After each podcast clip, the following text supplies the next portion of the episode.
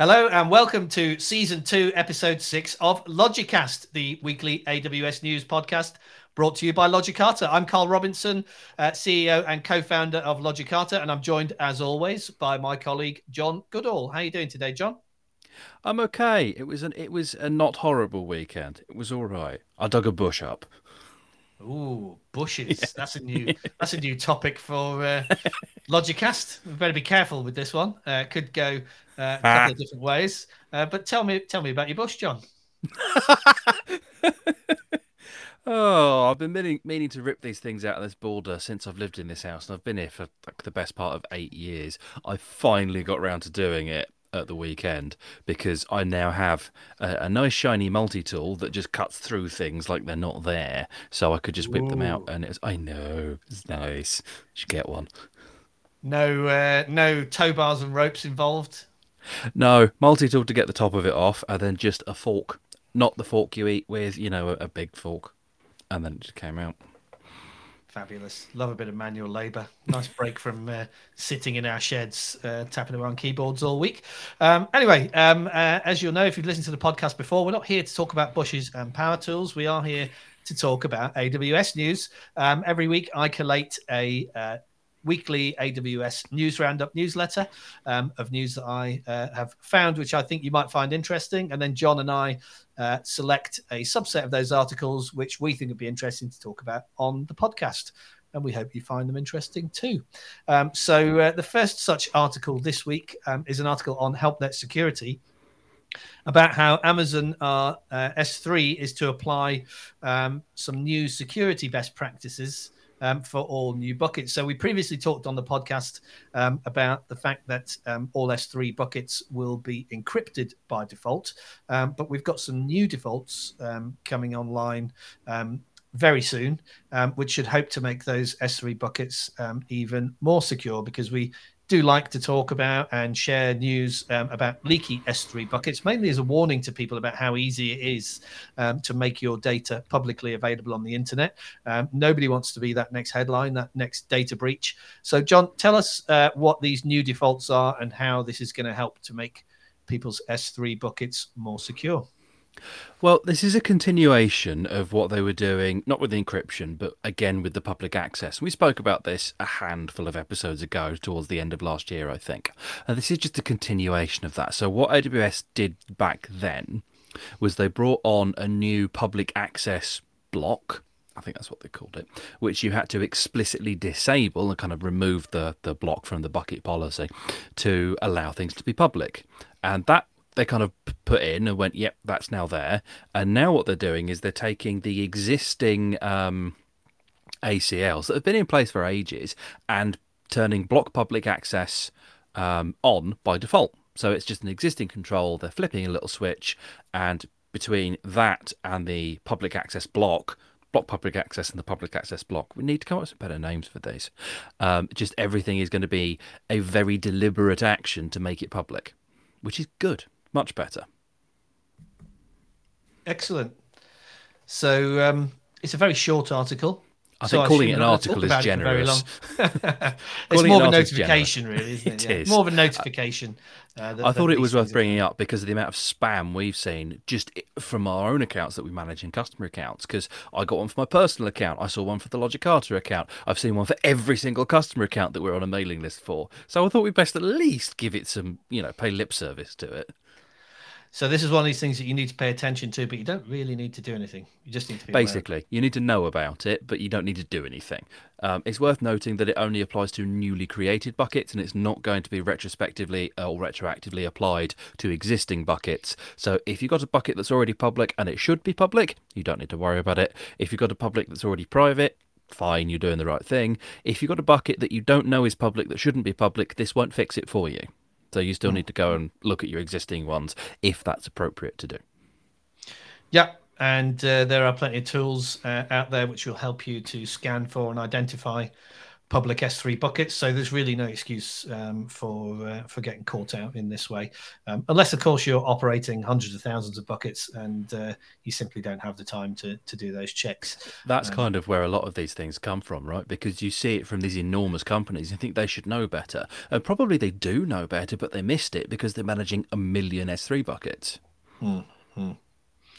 Cool. Well, it's great to see that these, uh, you know, AWS are finally doing something about it, um, rather than uh, just blaming the customer. Because in the in the shared responsibility model, it's always been a case of, well, you know, you've actually got to do something to uh, to make the bucket public, so therefore it's your fault.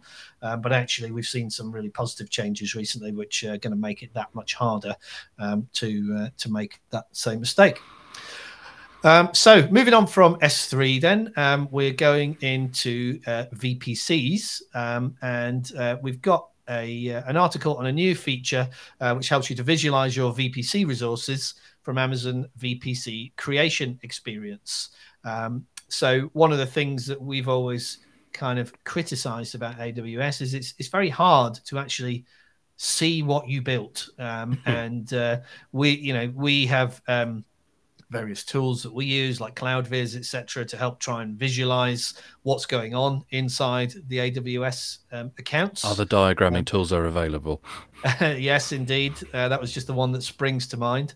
Um, but uh, it's really great to see AWS is starting to bring some of that into the console itself. Um, so um, it actually passed me by that a year ago um, the, uh, the, they launched the VPC creation experience, which did some of this visualization stuff uh, because I did my uh, solutions architect certification before that, um, and therefore I've not really personally been building many VPCs since, but yeah, a year ago, um, the the new VPC creation experience made the creation of VPCs a bit more visual. Uh, but now, um, listening to customer feedback, I think AWS have gone beyond that um, and uh, given the ability to visualize VPCs that have already been created. So, yeah, what are your thoughts on this one, Jon? You've just said everything I was going to say. See, I told you I'd read the articles this week. Have I stolen your thunder for a change? uh, it's worth saying that I'd missed this as well, right? And it's not because I was doing training for the wrong exam or anything like that. It's because 95% of the work that I do is in Terraform or CloudFormation or, or whatever. So I just don't use the console that much for making things. I'm not a big user of ClickOps because Terraform. And I've mucked up a few VPCs in my time to the extent that there's a very nice community module in Terraform made by Anton Babenko. Forgive me if I'm mispronouncing your name. You're amazing because he's made just dozens and dozens of modules that are really quite useful. Um, no, cat, stay over there. And uh, it just means that you don't. I know she's getting in the way again. And um, it means you just don't get wrong, which is brilliant because they're really easy things to get wrong. You muck up a NACL, muck up a flow table, and you just stuff it up. Uh, so yeah, I missed this one as well. But it seemed like a very interesting decision that they made a year ago to give you this nice new console experience and you can visualize your subnets and your route tables and everything's attached and all that kind of thing. And then as soon as the VPC existed, they took it away. That's just what? That just seemed baffling. And they seem to have agreed with me and they've made it available for things that already exist as well. So, yes, without having to click through various things and look at oh, really nasty kind of like detail tabs and work everything out and just know how things hang together. There's a nice little graphic in the resource map tab, which is a new tab, and you just go, oh, look, this VPC has these subnets, has these route tables, has these, it sits in these availability zones, and so on and so on and so on. So it just makes life a whole lot easier for working out how things are kind of hung together in what is quite a difficult and opaque area of the AWS console experience for people that don't have advanced networking skills. Yeah, and I suppose even if your environment has been uh, stood up by Terraform, this is still going to work, right? So, hmm. uh, you know, if if you're not the person that wrote the Terraform code, um, this could still be useful for you to go in and and get a visual representation of the VPC that was stood up by the Terraform code, um, particularly if you don't have access to the code or you don't know how to read the code, like me. Um, I, I, wouldn't know how to read the code. Um, so, uh, you know, this would be a very useful feature. I can see like me. Me, I, I can see me and people like me, you know, consultants and the like, using this quite a lot when you get access to a new customer environment that you didn't build. So you can kind yeah. of say, oh yeah, this is where that hangs together, this is where this put together, and so on and so on. Right. A, a good case in point where this would have been useful was about three weeks ago when I was doing some transit gateway work for one of our clients. And in one of their accounts, because of how the, the thing is set up, they've got, I don't know, like half a dozen subnets per for each AZ, and Transit Gateway doesn't like that, so you kind of have to pick one subnet to attach it to that's in the AZ, and then it can kind of cope with that. But you can't have more than one subnet per AZ. So this would have been really helpful to see that because that that cost me an hour working that out. Nice. So you've preempted my usual question of uh, will you use it? Uh, great. I, I, love to see these new features coming out and actually having uh, you know real life use cases um, for us and for our clients. Um, so uh, so well done. You did actually manage to find something to say, even though I uh, tried my very best to steal your thunder there, Jon. Um, so uh, yeah, let's let's move on um, from uh, from VPCs um, into PHP. Uh, kind of rhymes, but uh, not not really relevant. Um, and as you mentioned earlier in our preamble, some good testing of my pop filter today. So scaling PHP applications on AWS. So this is an article written by our very own CTO, Adriano Cataluddi, um, who is Italian, but thankfully he has written this article for us in English um, so that we can all benefit from it. Um, so um, we um, at Logicata, we specialize quite heavily um, in um, managing PHP applications on AWS. We've got uh, several customers running um, applications with various different PHP frameworks, etc., in the AWS cloud. Um, so um, we've put together this article um, about how to scale your PHP applications on AWS. And as you rightly pointed out, Jon, that uh, a lot of the tips here apply uh, equally to non-PHP applications. Um, but uh, you know, the, the, beginning of the article does go on to talk about um, PHP and the various different PHP frameworks, etc. I think one thing I wanted to pick out was this tool that we've developed um, called uh, PHP Boost, um, which um, is a, a, free tool, open source tool, which you can download from GitHub um, to uh, help work out the best PHP FPM parameters um, for your EC2 host. Now, I don't really know what that means, so I'm hoping you do, Jon, uh, and you can explain that a little bit more. No. ah, well, we should practice. we should really rehearse these things, then, shouldn't we? I've been terribly. I was amazed you managed to keep going through that whole spot with my cat's tail just dancing. I saw that. I camera. did see the cat's tail, but I was being a consummate professional and ignoring it. And uh... well, she sat down now, so she's out the way. Yeah. Um, so I'm not a massive user of PHP FPM. I know of it, I kind of know what it does, but the short version is like any other kind of framework or tooling or anything like that. There will be parameters. They won't always necessarily be the same. Most things aren't a cookie cutter model. Um, you will need to configure things, and this is just something that helps you kind of do that based on your setup because you might have lots of money to spend, so you might be able to just throw big servers at problems, and that kind of works for a while, but it ends up being expensive. Um, you might not have lots of money to throw at problems, so oh look, here's a tool that you can use to make sure that you're nice and kind of tight to the wire, so that you're running on the smallest server that you can possibly get away with. Quite frankly, what I like to talk, what I like from this more than anything else, is uh, this nice interact. It's not interactive, but this nice kind of embedded sort of GIF video thing that shows you how to use the tool, which I think is cool. I've always liked those. I've always liked those. And uh, it's nice to see Logicata. What's the name when they uh, do pictures in code? Oh, it's ASCII art. ASCII art. Lovely to see some nice uh, art. ASCII art um, there in that in that demo. Um, so, um, should we talk should we talk about some of the other aspects of scaling um, that are not I mean, we can do. directly PHP related? Yeah, because like you said, and like I said in the preamble, a lot of this is kind of applicable to non PHP applications because it's things like uh, making sure that your instances are right sized so that you're not, you know, under memory provision and that kind of thing. Right sizing quite often means downscaling things to save money, but it can mean upscaling things because they're not running properly.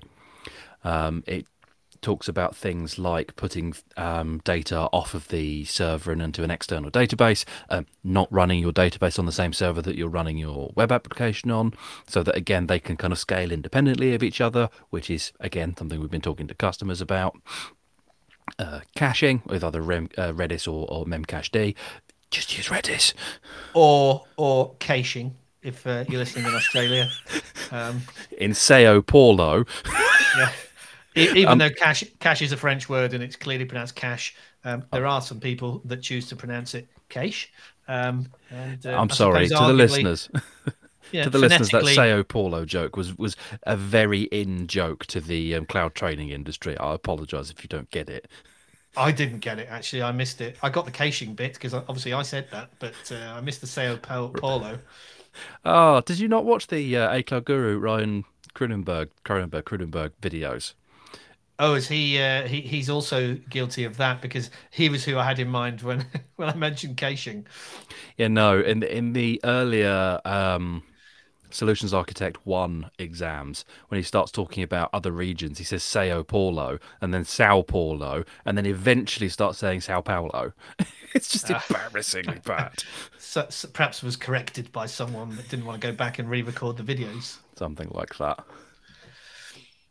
So I've completely lost the thread now that we've uh, started talking about caching and Sao Paulo.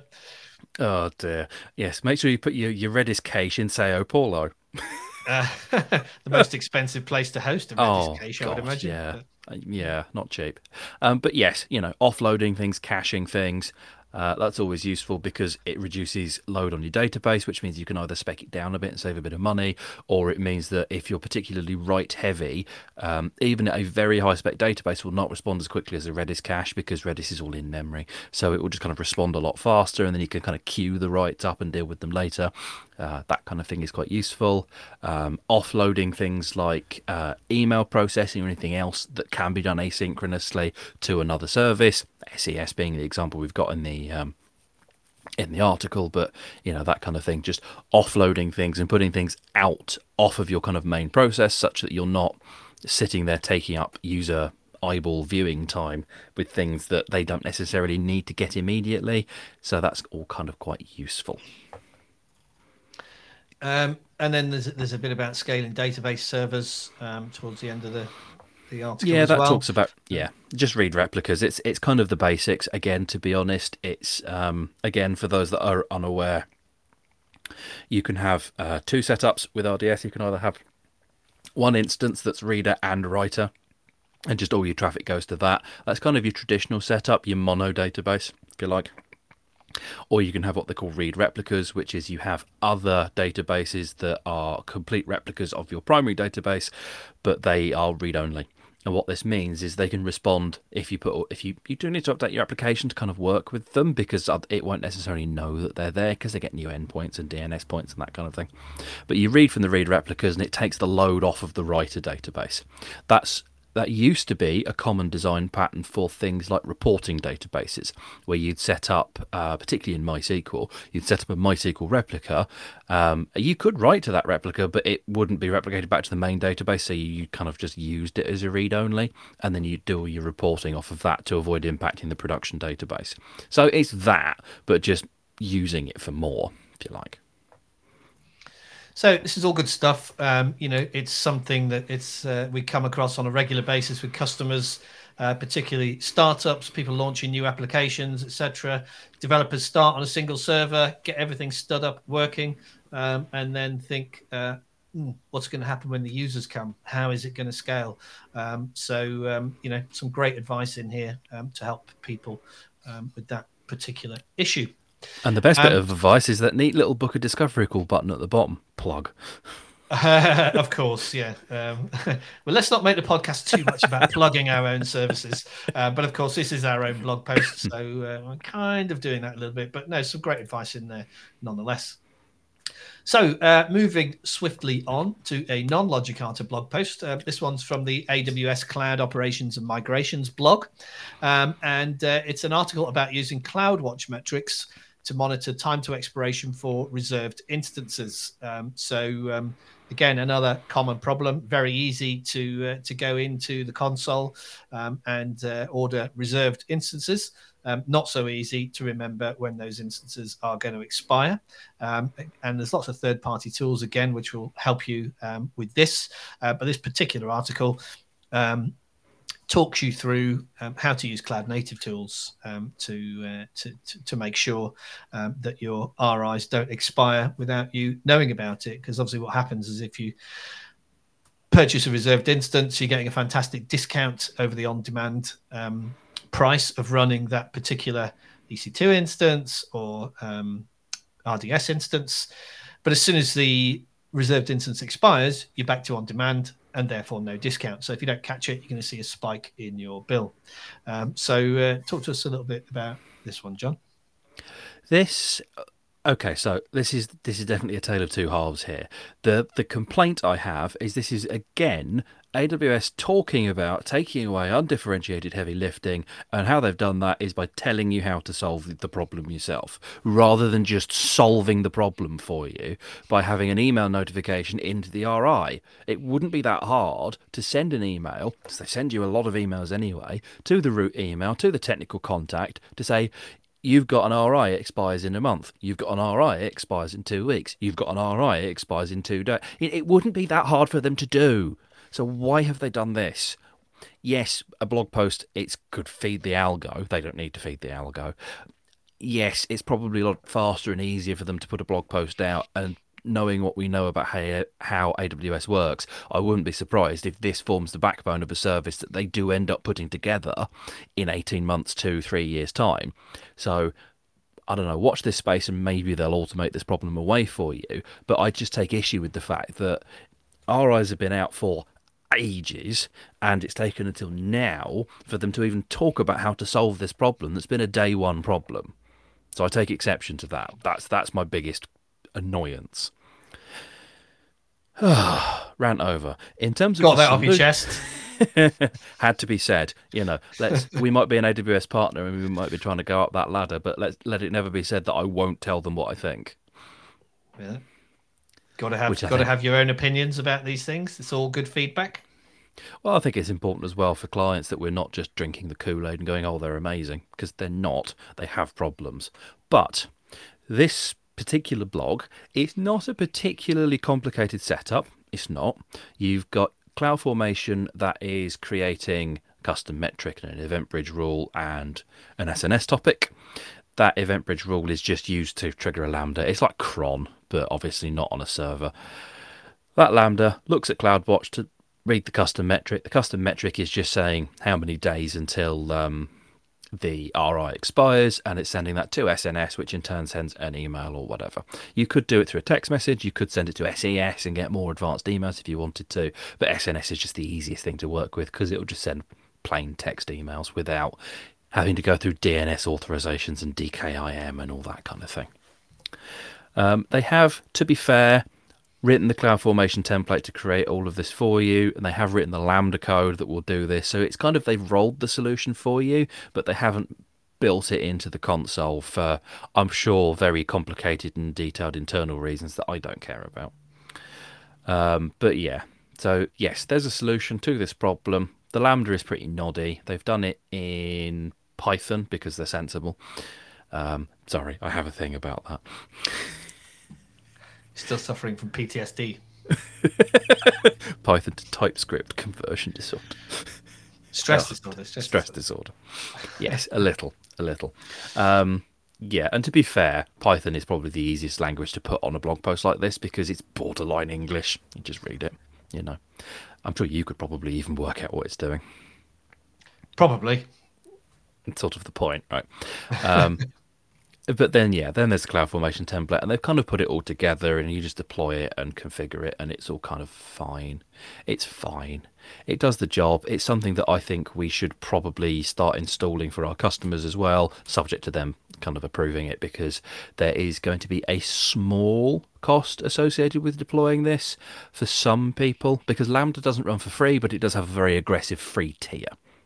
It's 400,000 uh, gigabyte seconds, which is number of seconds that you've used one gigabyte of memory for free per month, and 750,000 invocations. So, for a lot of people, this is going to run for free. For people that are already breaching that, there will be a small cost associated with running this, but not a lot probably not as big as the cost of missing the expiration of an RI and going back to on demand yeah. for that particular instance. So, how kind of repeatable is this? This is a genuine question for my knowledge in terms of if you're doing lots of RIs, can you just kind of run this and it will pick them all up, or do you need to kind of manually create it each time you, you, uh, put an, a reserved instance in place? How how easy is it to use? So the way it works is you deploy it once and there's a custom metric that applies to, I believe, one um, reserved instance. So you put the reserved instance ID in, and it will just create a custom metric for that ID, right? So to answer your direct question, it's one deployment per reserved instance, but with a little bit of work, it could be made to do every reserved instance in your account. It just makes the Python a little bit more complicated. So what I might do is take one of those internal tasks that I love to do that help our clients out that they didn't ask us to do, and then we come up with a oh look here's a thing, and they go wow that's amazing, Apple style, um, and just make it work for kind of every reserved instance in the account, so that they just get a nice little report. Yeah, sounds good. We like. Yeah, I'm going to uh, pinch AWS's code and just make it a little bit better. I don't think you're really pinching it. They're uh, they're they're promoting it on this blog post, so you're going to do exactly what they want you to do. Um, I would say promote it. Yeah, yeah. Well, that's all good. Um, well, again, glad to see uh, some more advice that that we can actually use. Um, so moving on um, to the final article for this week, and kind of. Uh, back to your point that uh, AWS are not perfect. Um, this one is highlighting a um, little bit of a bit of an error uh, that was identified by another one of our partners, Datadog. It's an article on uh, InfoQ by AWS hero Renato Losio, um, and it's talking about how AWS have recently patched some undocumented APIs uh, which were bypassing CloudTrail event logging. Um, so this meant um, that uh, you could potentially uh, perform actions on an AWS account uh, without those actions being picked up um, by CloudTrail, which of course is the whole purpose of CloudTrail, uh, is to keep a log of everything that's going on in an AWS account. So I don't know what those actions were. Uh, perhaps you can talk a little bit more to that, Jon, about uh, what was going on here, what the what the real risk was. So the risk of so there's there's two points here, right? API requests that weren't being documented or logged to CloudTrail, as a rule, is bad and annoying. Yeah, it's not necessarily a problem, depending on what those APIs are doing, but it's annoying because they claim that CloudTrail is this all-seeing panacea of here's everything that's going on, log the management events, log the data events, and you know, run your SIEM solutions and whatever on that. And it wasn't. This just proves that again, like like we keep saying, they're not perfect. They missed a few things. There were some API calls that they hadn't documented um, either I don't think it's negligence. I don't think it's deliberate. I think it's just a cock up. Really, I think they just missed it. It happens. Big teams and that kind of thing. It happens. Um, and just things that could have happened in the account, you would never have known about because a lot of the security solutions rely on the fact that CloudTrail is supposed to be logging everything. So there we are. The actual API uh, endpoints were things like IAM admin, which is a little bit scary because it meant that you could do things like um, privilege escalation and you'd never have even known about it. Uh, yeah, scary, mm. scary. But it has been fixed, um, I guess, yes. which is the uh, the purpose of this article. Any idea? Do we know how long it was a problem for? No, Oh, March say. 2022. Oh, um, yeah, there. Yeah, March 2022 until recently. So it's quite a long time, actually. Well, that's when they reported the issue. That doesn't mean that's when it existed from. You know, it could have existed for years beyond that. Yeah, yeah. But it's only recently been fixed. So, uh, you know, yes. this has been an issue for, for quite a while. So um... it's it's definitely worth saying. One of the security researchers at CrowdStrike um, have also said it's important to not grant wildcard permissions to things because that just means that you know even if there is an undocumented API that could be being called, they couldn't use it anyway. Yeah, fair enough. Okay, well, I think that brings us neatly to the end of uh, this week's episode. Um, that is all of the AWS news that we had decided that we wanted to talk about this week. Um, so, uh, once again, uh, if you're still here, thanks for listening. Uh, that was episode. If you're uh, not, come six- back. that was episode six uh, of season two of Logicast. Uh, and we'll be back next week again with another episode for you. Uh, see you again next time.